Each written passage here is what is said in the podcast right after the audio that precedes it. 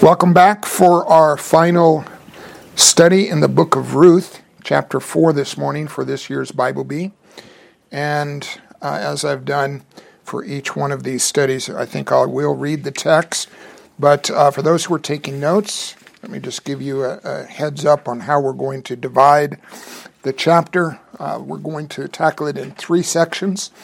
The first 12 verses of chapter 4 we'll call Bo- uh, Boaz redeems Ruth. Then verses 13 through 17, Boaz marries Ruth. And then the final section, 18 through 22, we'll call that the genealogy of King David. But let's go ahead and read from chapter 4, verse 1. now Boaz had gone up to the gate and sat down there, and behold, the Redeemer of whom Boaz had spoken came by. So Boaz said, Turn aside, friend, sit down here. And he turned aside and sat down. And he took ten men of the elders of the city and said, Sit down here. So they sat down. Then he said to the Redeemer, Naomi, who has come back from the country of Moab, is selling the parcel of land that belonged to our relative Elimelech. So I thought I would tell you of it and say, Buy it in the presence of those sitting here and in the presence of the elders of my people.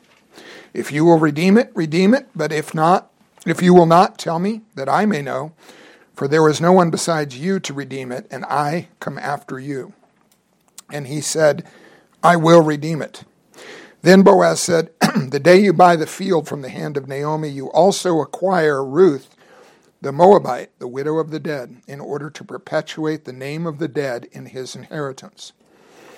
Then the Redeemer said, I cannot redeem it for myself, lest I impair my own inheritance.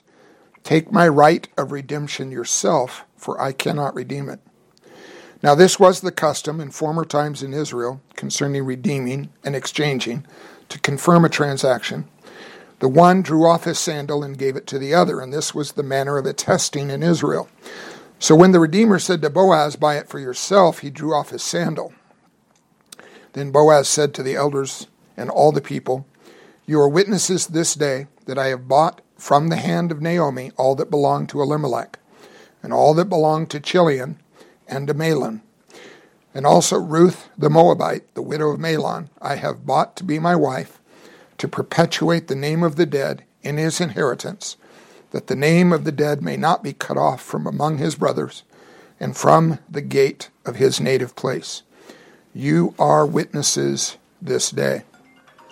Then all the people who were at the gate and the elders said, We are witnesses.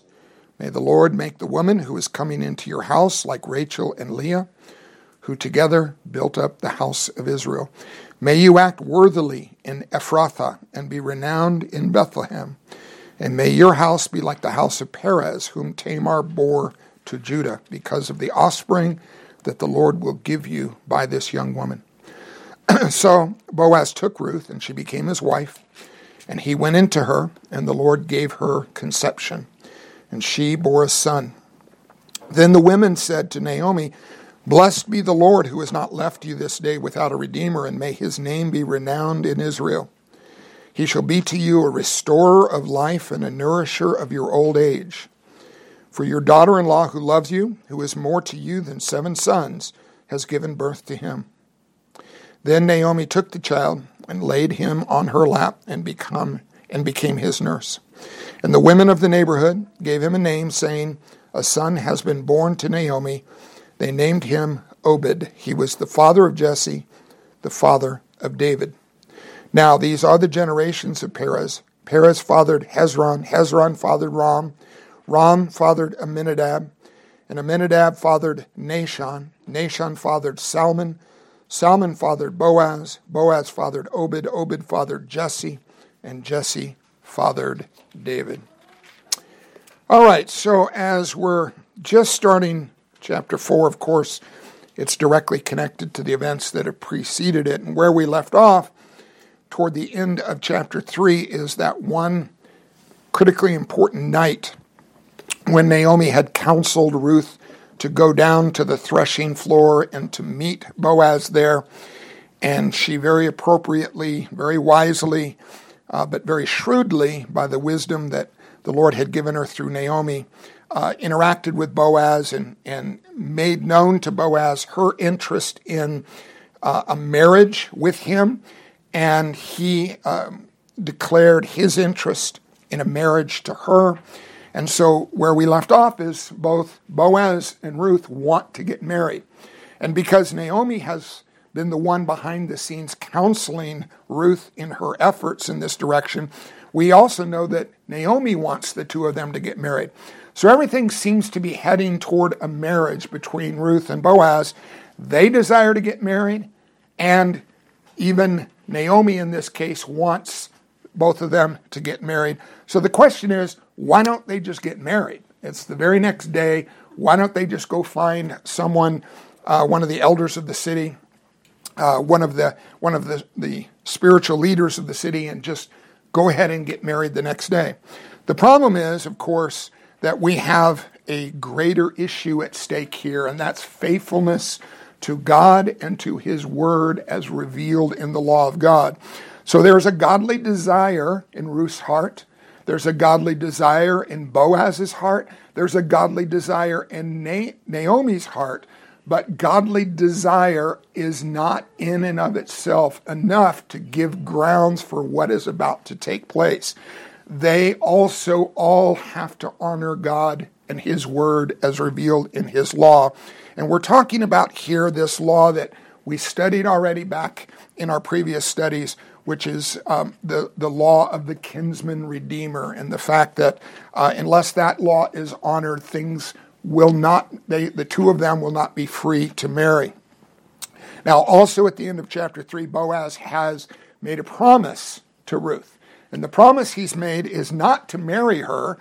The promise is, I will do everything in my power to possibly marry you. I will get your circumstance, your situation resolved, and I'll do so tomorrow.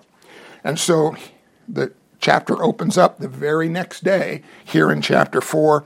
And uh, Boaz has an intention in his heart to follow through with the promise that he has made to Ruth. And so, what we see here is that as the chapter opens up, Boaz had gone up to the gate and sat down there. We're talking about here the gate of the small town, the small city of Bethlehem. And uh, while all of the, the chap- chapters up till now have really been outside of the city of Bethlehem because they've mostly taken place in the fields of Bethlehem, now we're actually in the city itself. And the gate of the city is where the most important business of the city was conducted.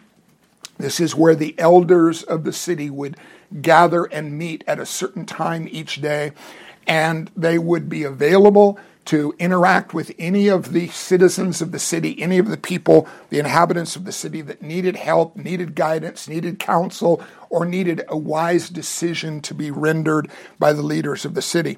And so Boaz goes to the appropriate place. This is this is like going to City Hall in modern times. This is where business can be accomplished, and we're talking about the business of her situation and whether she is free to marry someone else or not.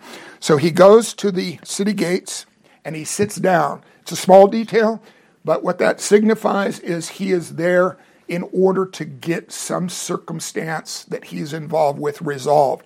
It's a signal. Him sitting down is a signal I need help from the city elders. I have business to, um, to actually resolve here. And what we see by his simple act of sitting down, it reveals two things about Boaz. We've already learned from previous chapters a lot about the character of Boaz. He is a, uh, he's a very good man, he's a godly man. He is now revealed, though, in this detail of him taking care of this situation the very next day and going to the city gate. He is a man who honors God and honors God's word above all else. He doesn't just act on his own personal desires, he's acting out of faithfulness to the law of God. Second, we learn that he is a man of his own word, meaning he's made an assurance, he's made a promise to Ruth the night before. He said, I will take care of this situation. And so he follows through with the things that he promises. It's a super important thing for young people to learn. And that is if you ever give an assurance to someone that you're going to take care of something, you're going to take care of some business, something important, that you follow through and you actually take care of that. You, you demonstrate you're faithful to your own word. The reason why that's so important is because we all lean on for not just our lives in this world, but for our lives for eternity, that God Himself is a person of His Word. That whenever God gives a promise, He always, 100% of the time, faithfully follows through and fulfills what He has promised. And if we're the people of God, we're called to become more and more like Him. And so our life in this world should be a life in which we are growing more and more faithful to our own word so that we become more and more like God who is faithful to his word. So he is a man of God. He's a man of his word. And then the third thing that we learn about him that we haven't really seen as much up until this point in the story in the uh, displayed in the life of Boaz, and that's he's a man of initiative. Now, initiative simply means someone that's willing to actually go out and take charge of getting things done that need to be done. So he is not waiting here for the elders of the city to come to him. He's not waiting for Ruth to come along and remind him. He's not waiting for Naomi to come along and remind him and beg him to do the right thing. He goes up, he gets up early that next morning and he goes directly to the city gate. Understand that Boaz was a fairly wealthy man, and this was right after the time of harvest. Normally, during this time, there would be lots of business for him to conduct because he's gathered a full harvest of grain. And so instead of going to work his normal responsibilities in his normal business, he sets all of that aside this morning and he goes and he takes care of what matters most, which is honoring his word and honoring the Lord and resolving this situation. And he takes charge of doing that. Now, that doesn't mean, though, that he's a man of initiative. It doesn't mean that he's a man who is in control of this situation. He's not in control of the situation. He is depending upon the Lord honoring his own word and honoring the godly desires in his heart. He can't control what the elders will decide at the city gate. Neither can he control what the other kinsman redeemer will decide. He can only put himself in a situation where the Lord can reveal and make known through those decisions what the Lord's will is for his life. So we also see, therefore, revealed here, he's a man of faith as well. He's trusting in the Lord in this circumstance rather than trying to take control of it himself. He takes charge, but not control. And that's a very important distinction as we see these events playing out. So he goes to the city gates. He sits down. He um, is intending to meet there with the elders of the city. You might, for your notes, you might want to, uh, we won't turn and read it, but in Proverbs chapter 31, verse 23, that's just one of several passages from the Old Testament that indicate to us that the city gates were where the elders of the city would sit and meet and conduct the business of the city. So, having sat down, signaling to the elders that he's there for a purpose. What we see happen next is very interesting, which is the man that stands between him and the possibility of marrying Ruth and redeeming her circumstance. That man happens to walk by. Now, it's not unusual that that man would have walked by because the city gates are the location through which all of the business coming into and out of the city would have to pass. But just as he sits down, apparently that man walks by. And so we see here the, what we can call the hidden hand of the Lord, the influence of the Lord in the circumstance. And we see some early indicators here that the Lord is working with Boaz. The Lord has a plan. The Lord is bringing everything into the right arrangement of this man coming by just when Boaz sits down And in this circumstance, as he walks by, Boaz calls out to him. He calls out to him without using his name, and he just refers to him as friend.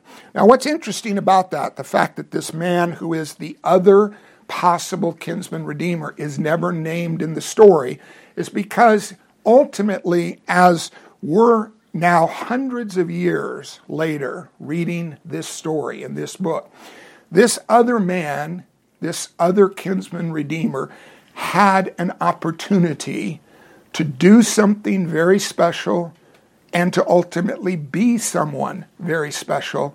And the other kinsman redeemer, as the story unfolds, is given the option of stepping forward and acting in obedience and faithfulness to God's law and fulfilling the role of kinsman redeemer to Ruth and to Naomi. And ultimately, what we're going to see unfold, and you've already read the chapter, you're familiar with it, he chooses not to redeem he chooses, at, at first, it seems like he's going to step up and redeem, but later, when he finds out all of the details, he, he just makes a decision. It's not in my personal best interest. I'm going to I'm going to lose money in this deal.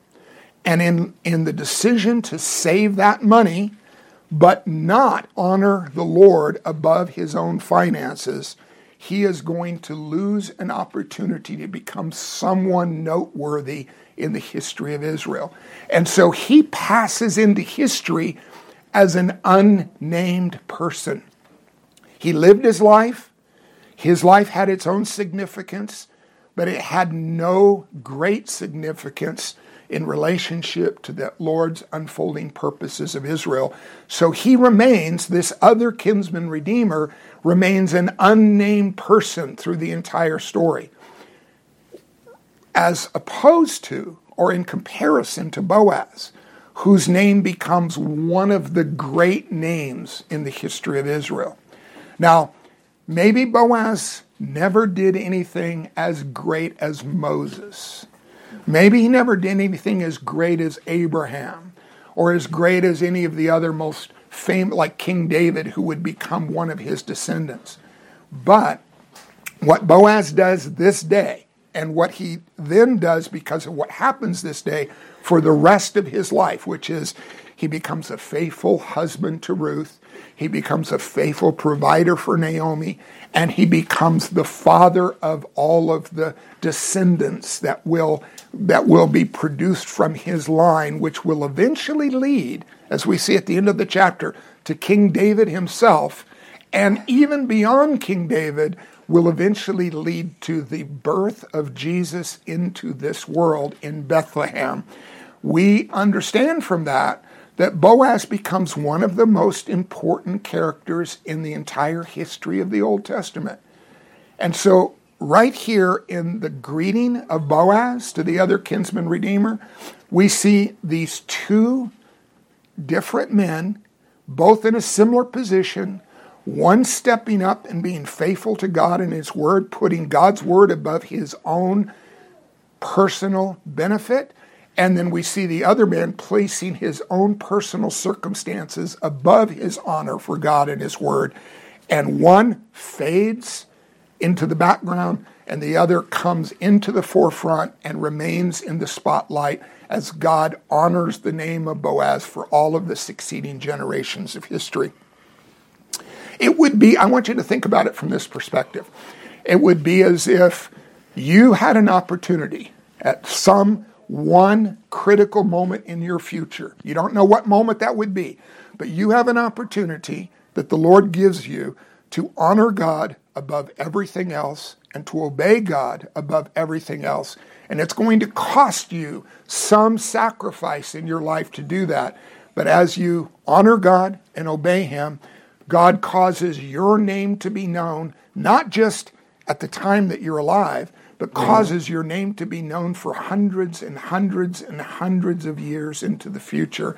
And God, as a result of that, causes your name to be known all the way into eternity itself. That's the circumstance that we see unfolding with Boaz here. So Boaz calls to the other kinsman redeemer. He says, Sit down here, which signifies, I have some business to do and it involves you. And then he calls to the elders that are gathered there, and he specifically chooses 10 of them, which was the minimum number of elders that was necessary at the city gates in order to get this kind of business accomplished.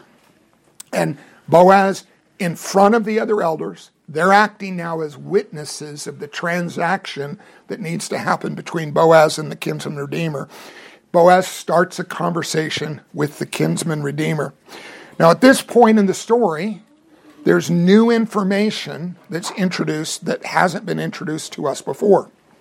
And that is, Boaz tells this kinsman redeemer, Naomi, and the other man would know who Naomi was. He would be familiar with her because she was a close relative of the other man.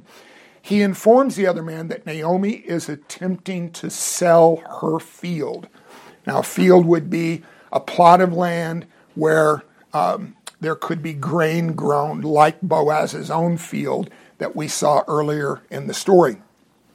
We haven't been told up until this point in the story that Naomi was looking to sell that land, but essentially that is her signaling that she is poor that she is needy and that she is trying to sell the land that belonged to her husband and then her sons after her, but both her husband and her sons have died.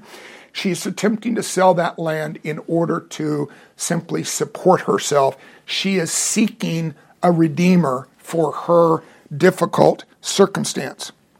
So he informs the man this field is available to purchase from your close relative Naomi. Now, um, in that circumstance, I want to remind you, I've given you this passage before, but the Old Testament law of God, law of Moses portion that's in view here is from the book of Leviticus.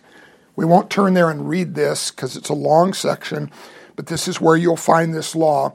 Leviticus chapter 25, verses 23 through 55. Now, that long section gives all the details of God's law for the redemption of the property of a widow who has lost her husband, and in this case, like with Naomi, has also lost her sons, and who would be legally qualified to redeem that property if she were ever to choose to sell it. And so in this circumstance, Boaz essentially says to the other kinsman redeemer, This property is available. If you pay Naomi this price, and we don't know exactly what the price was, that part of the story isn't uh, necessary for us to know. If you pay Naomi this price, you essentially gain control of her land, her property that formerly belonged to her husband and to her sons who have died and have passed away. Now, when I say you gain control of her property, this is an important thing to understand in terms of how Israel was meant to understand their relationship to the land that we call the promised land. You know the story where the children of Israel were in Egypt and they were slaves in Egypt to Pharaoh. And the Lord sent Moses to deliver them out of Egypt, to bring them across the Red Sea, to bring them in the 40 year long journey through the wilderness, and eventually to the edge of the River Jordan. And then he, he caused them to cross the River Jordan, enter the promised land under the leadership of Joshua, and then they conquered the promised land and settled it. But what was their relationship to the promised land? The relationship was this the children of Israel did not technically own any portion of the promised land. Now, this is an important detail. If the children of Israel who were living there and settled there and considered the land upon which they lived their property, if they didn't technically own the land, then who did own the land? And the answer to that is the Lord Himself was the owner of the land. He promised the land to them. He led them in. He gave them control over that land. He transferred that land from the prior inhabitants of the promised land to the children of Israel. And they were then functioning like the Lord's caretakers. This is the Lord's land. It belongs to him. He's the owner, but he's allowed the children of Israel the blessing of living on the land belonging to him and taking care of it for him. So, when a kinsman redeemer was to redeem a plot of land, he's not gaining full ownership of the land, he's gaining control of the land. So, what, what this kinsman redeemer would be buying, he's, he would be buying, if he paid this price to Naomi, he would be buying the right to use that land for his own purpose for a specific period of time. That specific period of time was until the year of Jubilee. So at the end of every 50 year time period, the Lord would. Uh, he would require his people to celebrate a, a special feast called the Year of Jubilee.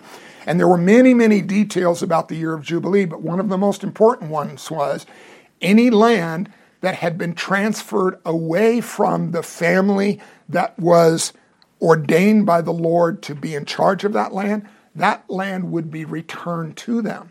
So this man would be purchasing the use of that land until the end of the next 50 year time period. We don't know where they were in relationship to that 50 year limit, but we do know that he'd be purchasing just simply the use of the land until the end of that year of Jubilee time, and then the land would return to Naomi if she was still alive, or any of her descendants if she ever did actually have any descendants. Now, what would be the advantage, though, of gaining the use of the land? Well, the advantage would be if he's a farmer, he can plant more crops on that land and then he can gain the food that's harvested from that land. He can either eat it for his own family or he can sell it to others. And so this was a, a business opportunity for this man. It was an opportunity for him to gain more wealth by the investment in the control of the land for that time period. And so this man sees that opportunity.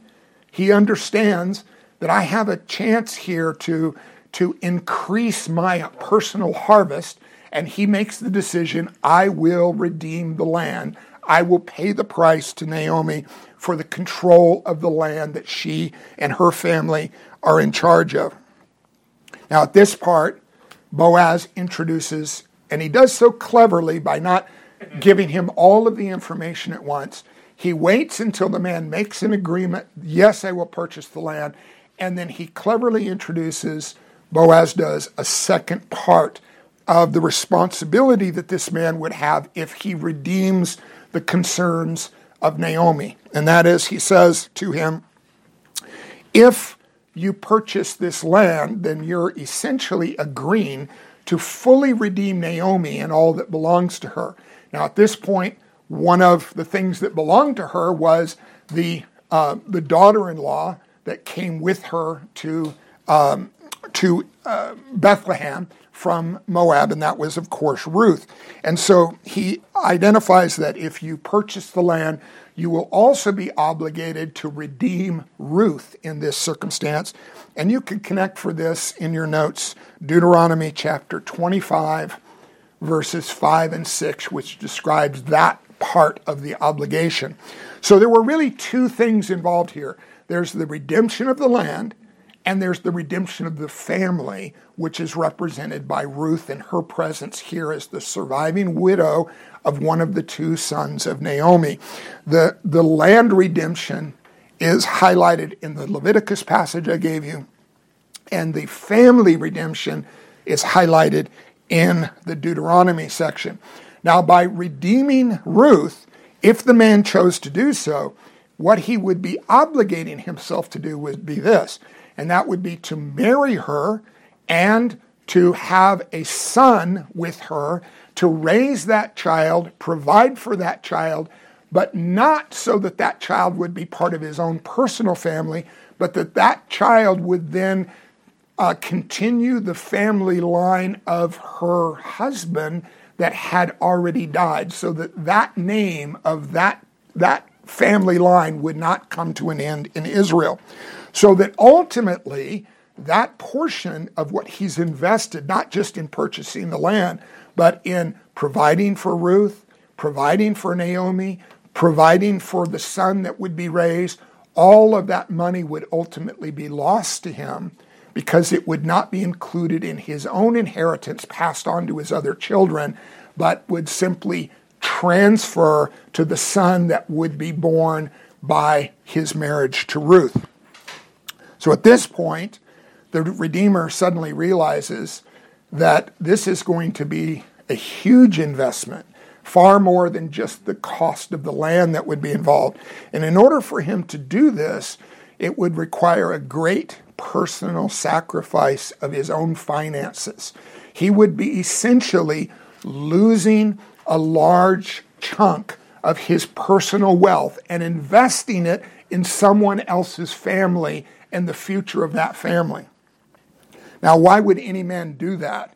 The answer is the only motivation for any man in Israel doing that would be to honor God, to honor his word, and to honor the Lord's purposes for his people, Israel. There is no practical good reason why any man would choose to do this. There's only a spiritual reason to do so. And so this man is weighing in his own mind and in his own heart. There's the benefit of honoring the Lord, the benefit of obeying God's law, the benefit of being a blessing to the whole nation of Israel and the tribe of Judah by doing this. But what I'd lose is I'd lose a large chunk of my personal wealth, and I'll never gain that back. And that would be too big of a sacrifice for me to make. And so he backs out of the opportunity and the option of being a redeemer to Ruth and to Naomi and to raising a son in order to sustain that family's name. Now, at this point, we're told that um, he according to the custom of attesting, meaning just uh, some formal way of making sure everybody in the community knows that a real transaction has taken place here. He does something that we don't do in our culture anymore, and it seems a little bit strange, just a little bit different than something we would do. But he, he reaches down and takes one of the sandals off of his own feet and hands it to um, Boaz in this circumstance. And this is all going back originally to a passage um, also in the book of Deuteronomy, chapter 25, verses 7 through 10. Originally, in that passage in Deuteronomy, the taking off of the sandal was done by the, the, um, the widow in this circumstance, and she would, she would in a sense, like uh, do it as a dishonor to the man that had refused to redeem her. And she was to not only take off his sandal, but she was to spit in his face, which uh, still to this day, even in our culture, is a very great insult. And the point of that would be to highlight that this man is choosing his own uh, wealth over his opportunity to serve the Lord, to obey the Lord, and to honor the laws of God and the Word of God in this circumstance. So there's no spinning in the face that takes place here. What, what we see is this is a fairly friendly circumstance. Um, it's not one against the other, they're not pitted against each other in any kind of way. But at the same time, the taking off of the sandal is a symbol of dishonor for this man. And that's why, as I mentioned earlier in our study, this man is never named and he kind of fades out of the story. He fades out of the picture at this point. And looking at it, we can only say he missed what I would call a spiritual golden opportunity. And that golden opportunity now passes from the other kinsman redeemer into the hands of Boaz. And Boaz is now in the circumstance to step into the role that the other man has vacated. It's in Boaz's heart to do so, and he immediately takes again, taking the initiative, stepping up and taking charge of the situation, he immediately um, embraces the option that he now has as the next in line as a kinsman redeemer to, um, to redeem the land that belongs to Naomi, which would be essentially him committing, I'm going to provide for Naomi, I'm going to make sure that, that uh, she has enough finances to survive, and he is going to marry Ruth, and in doing so, he's going to raise a family, not for his own name, but he's going to raise a family for the name of the husband that had previously passed away. Now, um, Boaz calls on the elders that are gathered there, the elders of the city, to be witnesses of this transaction that's taken place, the legality of what has happened, not just from a, a social legality standpoint, but from a spiritual legality standpoint, because what's being honored here and what's being obeyed here is the law of God, the law of Moses.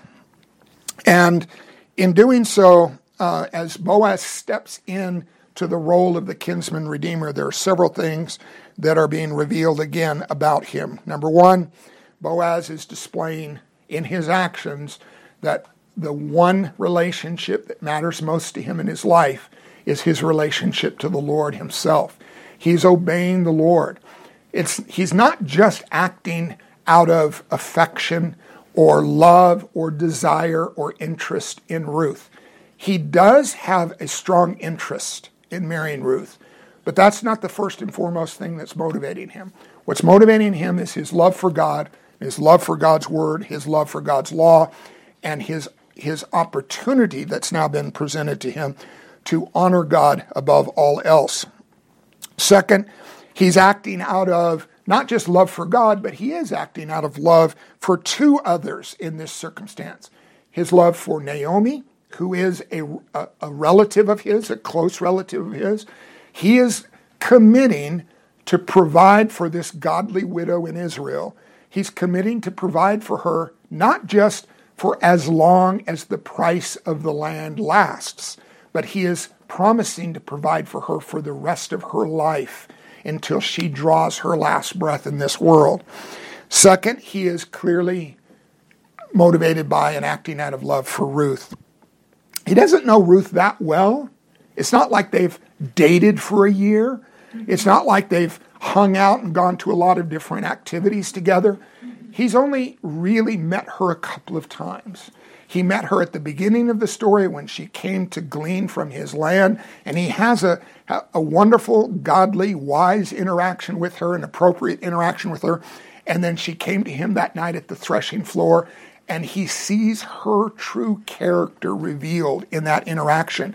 He sees wisdom in her, he sees her faithfulness to Naomi, he sees her faithfulness to the new God that she has embraced in her faith in the God of Israel. And he knows this is the woman that he wants to spend the rest of his life with.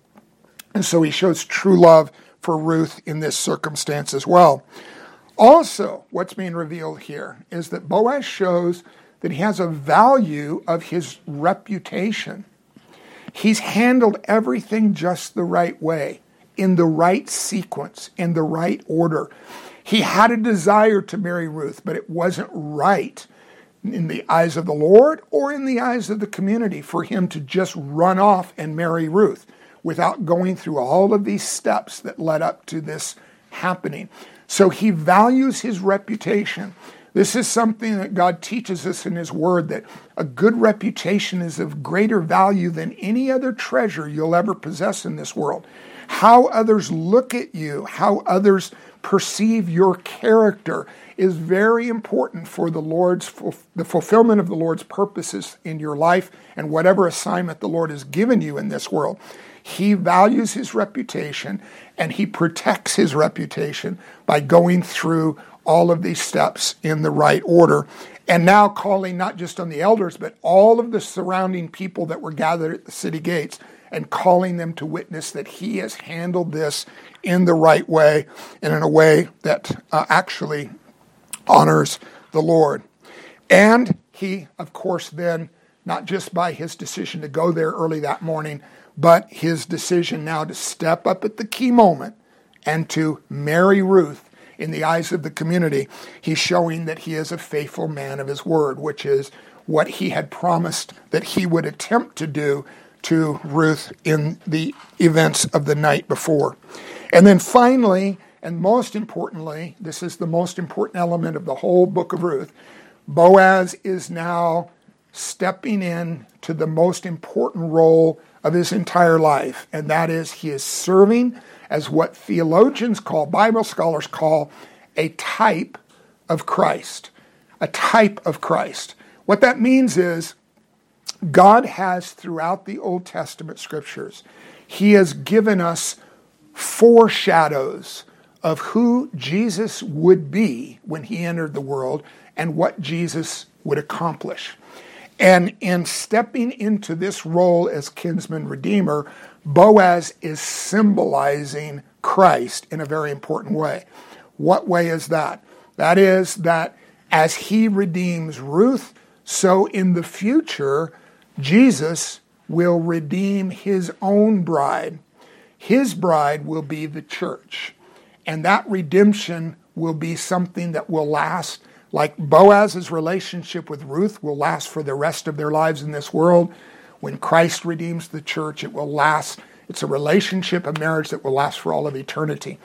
But when Boaz redeemed Ruth, this is why we went through all the details of the transaction a few minutes ago. He is actually making a great personal sacrifice.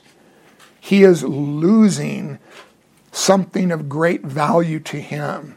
It's going to cost him quite a bit to redeem Ruth because he's paying the redemption price and the bride price. And in doing so, he is making a sacrifice to gain a bride forever. And in the same way, when Jesus went to the cross and sacrificed himself for us by offering his own life and, and shedding his blood for us, he is purchasing in that act of sacrifice the church for himself for all of eternity. Now, at this point in the story, there are witnesses at the gates, and those witnesses speak up and they declare that the transaction that's taken place is legal in the eyes of the community and legal in the eyes of the Lord. Everything has been honored as it should. And they then, the witnesses, pronounce a threefold blessing on Boaz and his marriage to Ruth. The blessing starts with each of the, the parts of the blessing starts with the word may. And what we see from that is this blessing really takes the form of what we call prayer.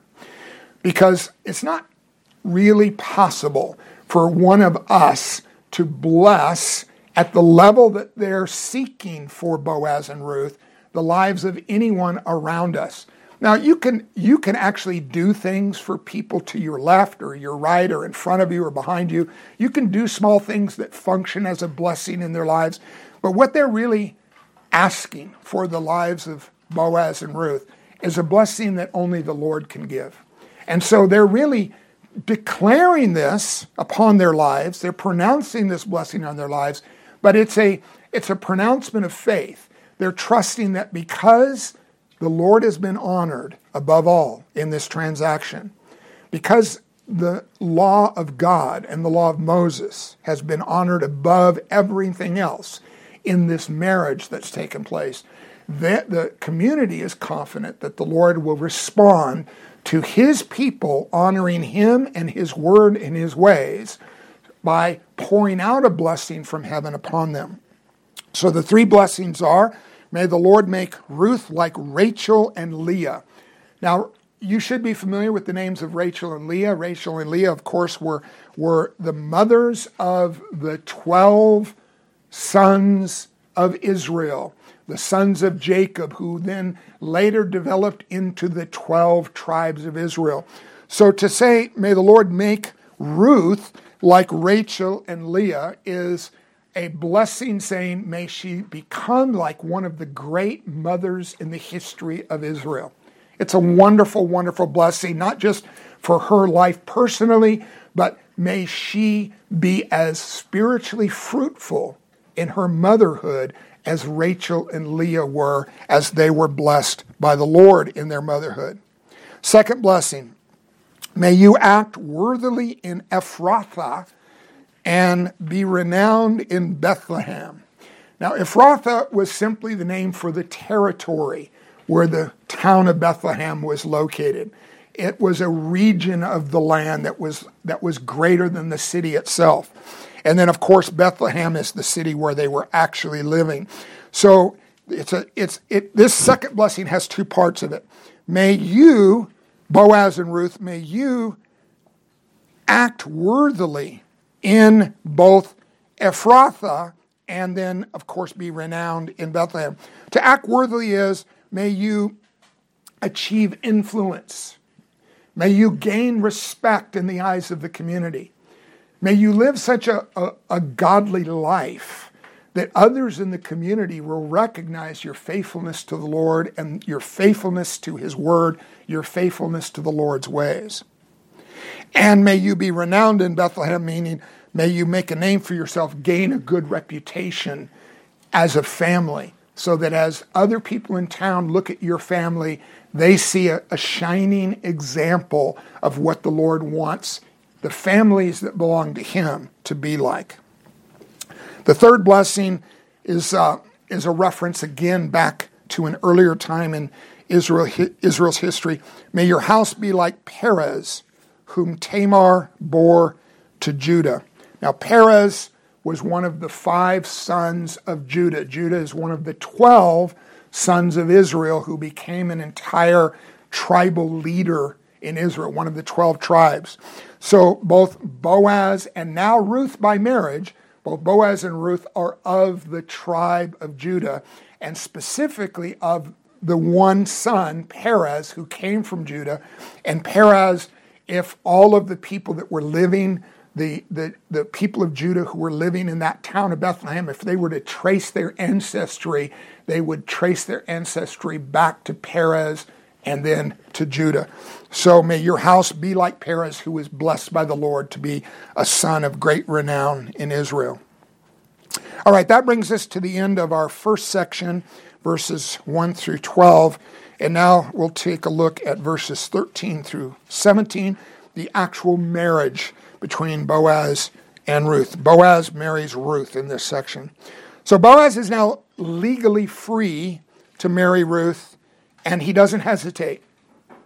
There comes a point, and I want to speak particularly here to the young men who are one day going to be married but are not yet.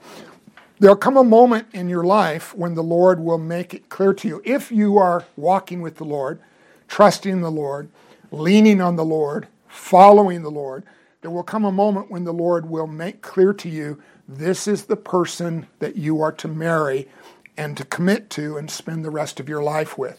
At that moment, it's important not to hesitate when you know that this is the right one, the one that the Lord has provided, and you have gone through all of the appropriate steps leading up to that big decision, like Boaz went through all of the appropriate steps.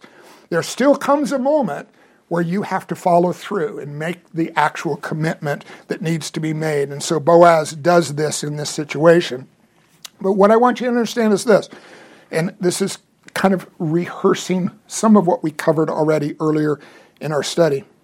We know from the night before that Boaz was convinced the night before that he wanted to marry Ruth.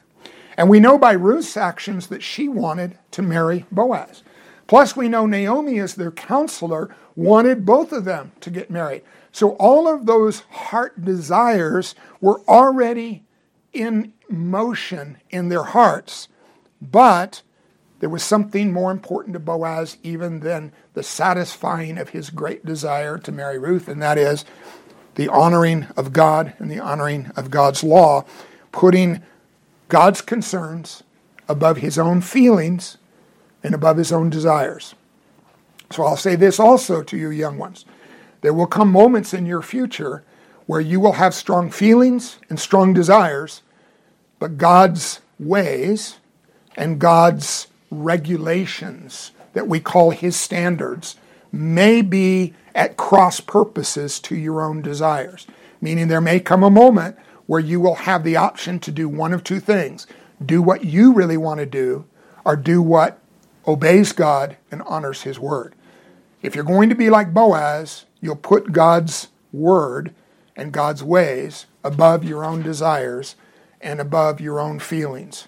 If you're going to be like the other man, the other kinsman redeemer that's already faded out of the story, we don't even know who he was exactly, then you'll put your own desires and your own feelings above your desire to honor God and his word. But Boaz did it the right way. And so here at this moment, the Lord honors his willingness to put the Lord first, and the Lord has opened the door for him to now marry Ruth, and he chooses to marry her, and he steps forward and makes that commitment to her. Now, at this point in this section, we're told that Boaz married Ruth, and then he went into her, which simply means that this is their wedding night and they consummate their marriage.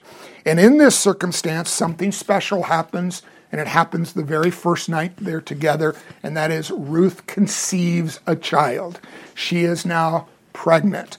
And it's identified as the Lord gave Ruth conception. Now, those are very, very important words in the story. The Lord gave Ruth conception. In other words, there is a natural process that takes place here. And that is true. It's biologically true that there's a natural process. I won't go into the details. I'll, I'll, allow your parents to describe that to you in more detail. But there's a natural biological process that happens here. But the fact that she conceived was not based upon natural cause. She conceived because the Lord gave her conception. And that's identified for us as a blessing from the Lord that He caused her to conceive.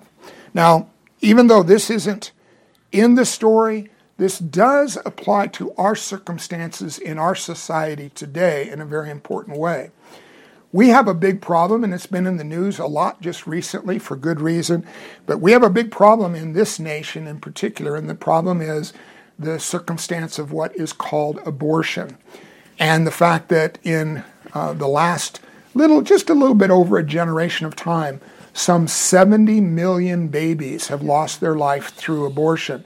This is something that is, uh, it's evil in the eyes of the Lord. It should never have happened.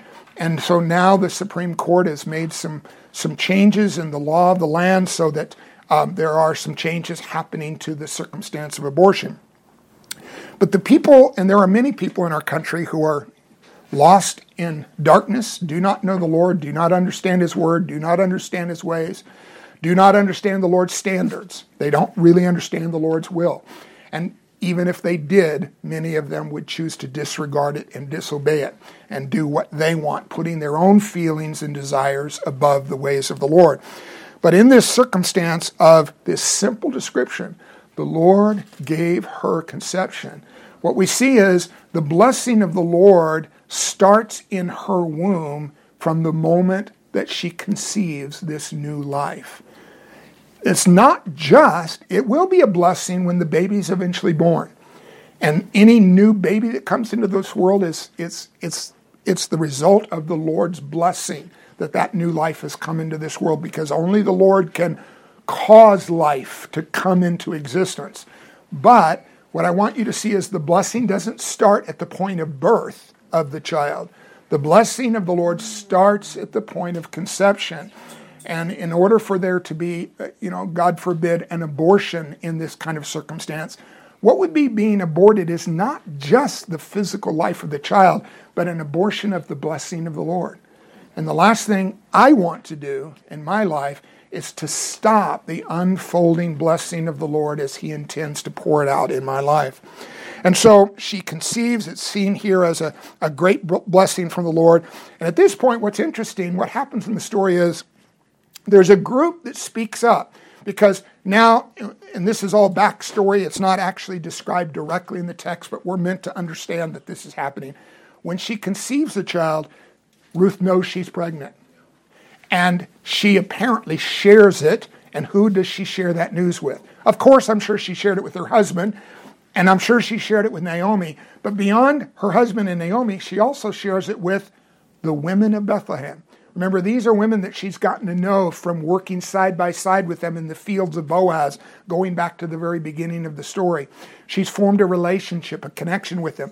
They've recognized that her marriage to Boaz is a blessing from the Lord, and now her conception on top of the marriage is a second layer of great blessing from the Lord. And so it's appropriate for her to share the news of that blessing with the women that she's bonded to and she's connected to in the in the town of Bethlehem.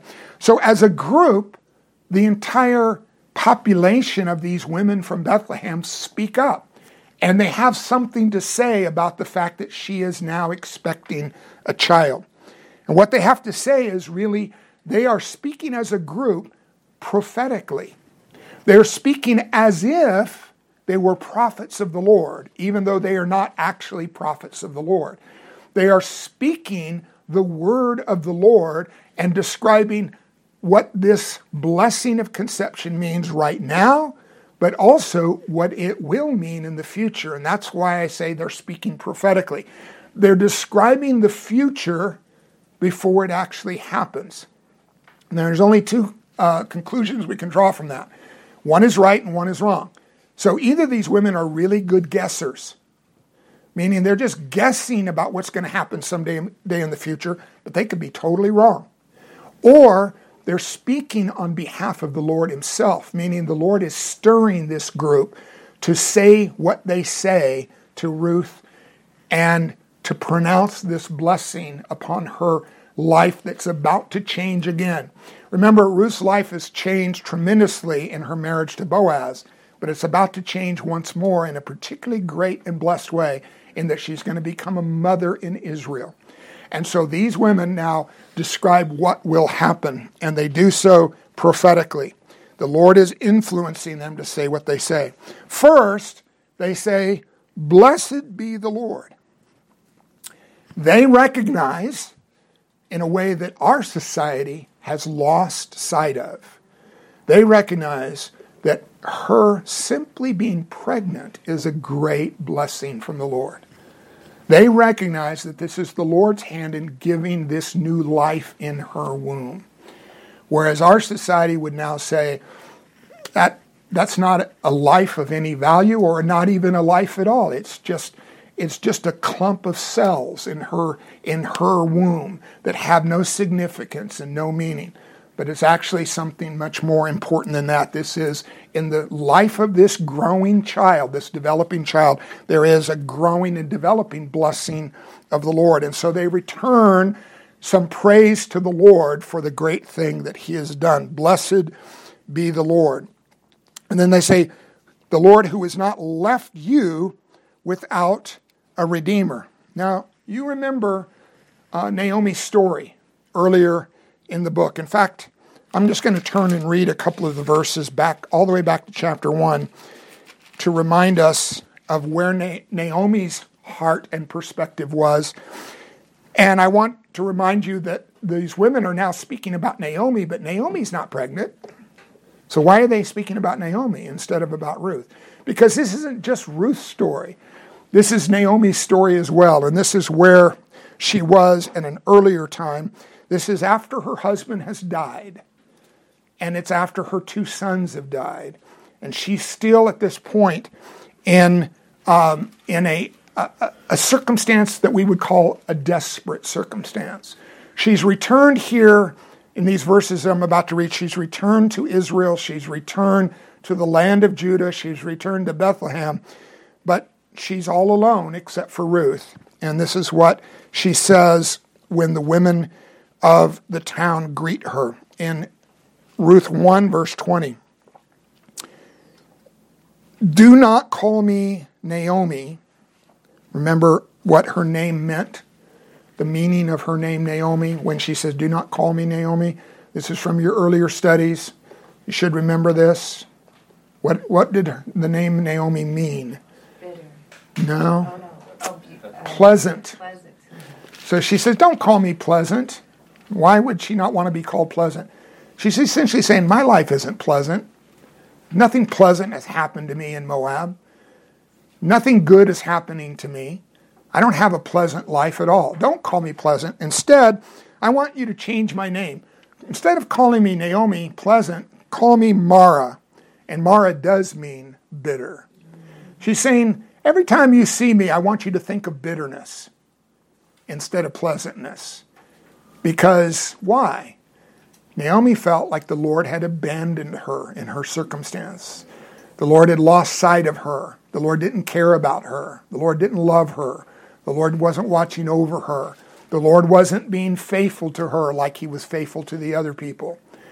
And so she had she had come into this bitter heart perspective because she goes on to, explain for the almighty has dealt very bitterly with me. I went away full and the Lord has brought me back empty. She's blaming the Lord for her circumstances. Now, here's the here's the question now that we're at the end of the story. Was the Lord involved in her husband dying? Was the Lord involved in her firstborn son dying? Was the Lord involved in her secondborn son dying? Was the Lord involved in her being temporarily in a desperate circumstance? Yes, yes, yes, and yes. But that's not the end of the story. Amen. Chapter 4 is the end of the story. And now her life is redeemed. Now her life is filled with the blessing of the Lord. And the Lord has specifically blessed her by bringing a kinsman redeemer, Boaz, into her life circumstance and blessing her by having him marry her daughter in law and now giving conception to that daughter in law. And now she's going to have a son through Ruth and through Boaz who is going to carry on her family name on into all future generations. And she doesn't see this yet, she doesn't know this. There's no way she can unless the Lord would reveal it to her. But this son is going to lead directly to the greatest king in all of Israel's history, King David. And then going even beyond that, this son that's going to be born of Ruth is going to lead to the greatest man that ever lived in all of human history. And even beyond that, it's going to lead to the Lord Jesus. It's going to lead to his entry into the world through this same family. So that's how ultimately pleasant her life ends up. So, what's important for us to recognize here is um, the, to have a long range perspective, to have a perspective of trust in the Lord, faith in the Lord. You know, the Lord may take you. I can speak from personal experience and say, the Lord has taken me through temporarily bitter circumstances in my life. But he's never abandoned me to bitter circumstances. And he has progressively made my life more and more and more and more and more and more pleasant than it ever was to begin with. And that's in direct relationship to the grace that he's poured into my life to trust in him, to obey him, to honor him, to put him first above my own desires and above what seems best for me at the moment. And that's exactly what he does for Naomi in this circumstance. And so they say, uh, Blessed be the Lord who has not left you without a redeemer. So the Lord shows faithfulness to Naomi. He has not abandoned her. And she is now, at this point in the story, 100% fully restored from the bitterness that had, um, that had weighed down her heart back in chapter 1. The women go on to say that the child's name would become renowned in Israel, meaning this is going to be a famous child. And this, and this child is going to lead to a famous purpose being fulfilled. These women don't know that this child will be the forefather of King David and ultimately the forefather of the Messiah. They don't know this, but they're speaking again under the influence of the Spirit of God because that's exactly what the Lord is going to do. And then they say this child will restore Naomi's purpose in life. She's older now. She's lost her husband. She's lost her sons. And she's kind of like, for a moment in her life, she's kind of felt like, well, why am I still alive? What am I here for? What's the Lord's purpose for me? And now the Lord has made clear through the birth of this child, I have a renewed purpose. What's her renewed purpose? She's going to be grandmother to this child. She is going to embrace this child and help raise this child to fulfill the Lord's plans for the child.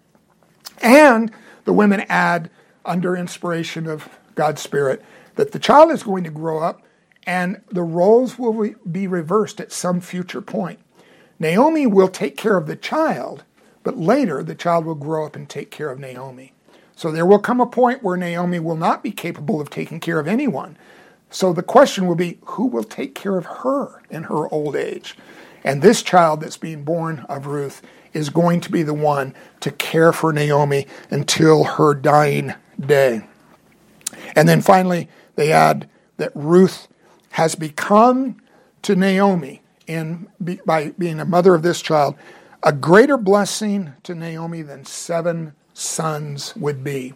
The seven sons would be the, the men being born to Naomi that should have the responsibility to grow up and care for their mother.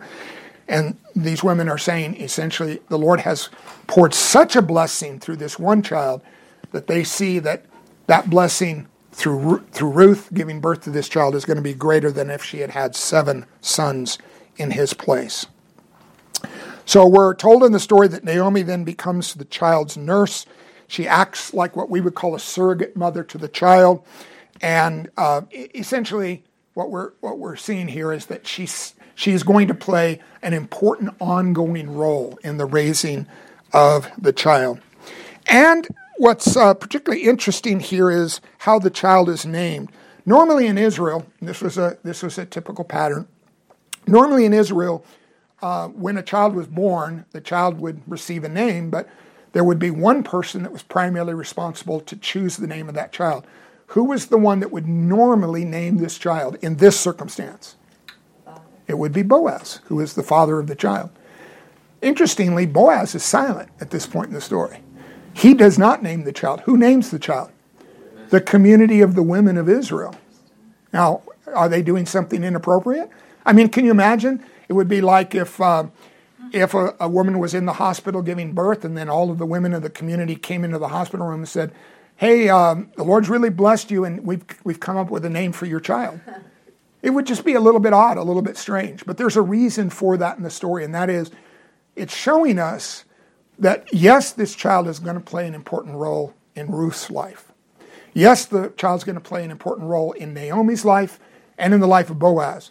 But this child is going to play an important role in the entire community of Israel.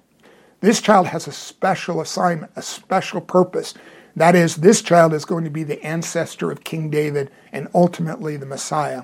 And so it's only appropriate in this unusual case for the entire community to participate in the naming of the child. And they named the child the son Obed, which simply means servant, which tells us this child has a special assignment to be a servant of the Lord, a servant of God's purpose in Israel, and he will lead to the fulfillment of God's purposes through the service that he will provide.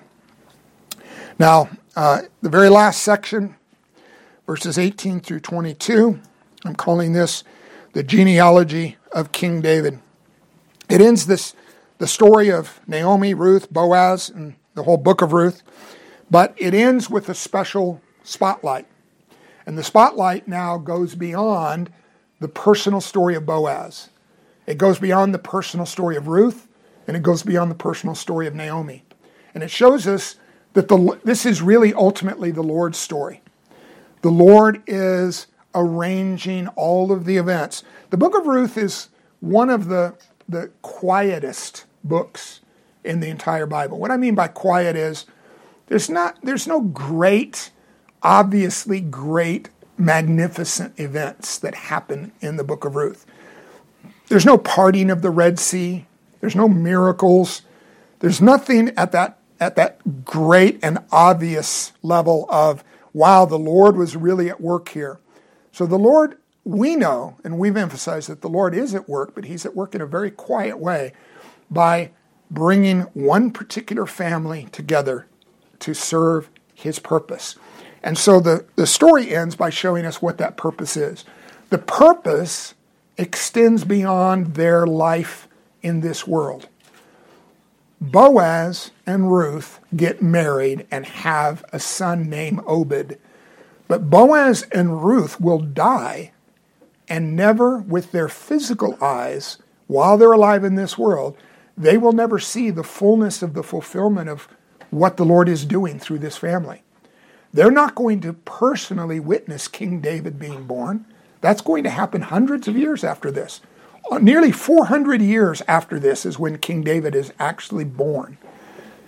And then, even way beyond that, another thousand years beyond King David, Jesus is going to be born in a stable in this same town, Bethlehem. And it's the most important birth that's ever happened or ever will happen in all of human history. And the Lord's saving and redeeming purposes for his people will be brought to fulfillment when that child comes into the world. But Boaz and Ruth will not be there to see it happen. So, what we're shown here at the end of chapter 4, at the end of the book, is all of that is folded in to what starts this day.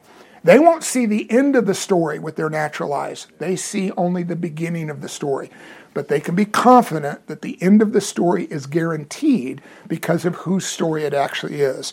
When the Lord starts a story, he always finishes it in a way that brings him great glory and honor. All right, so that brings us to the end of our study in the book of Ruth. It brings us to the end of this year's Bible Bee, and as far as we can tell the future, the end of our 11 years of doing Bible Bee studies together. For some of you who have been here that long, God bless you. It's been a blessing to be with you and to go through these portions of God's Word together.